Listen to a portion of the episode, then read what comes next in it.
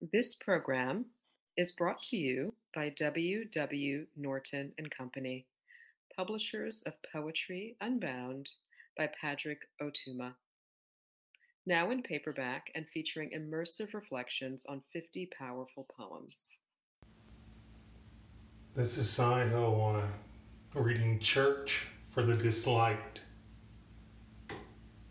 On the turnpike, the smell of a heaven made out of old barn wood from Okmulgee. Handles and rungs cut from a fat farmer's leather belt. In the eastern counties, coffins raced uphill, moving on hay bales and billiard balls. Karen paid for everyone at the I 44 toll booth.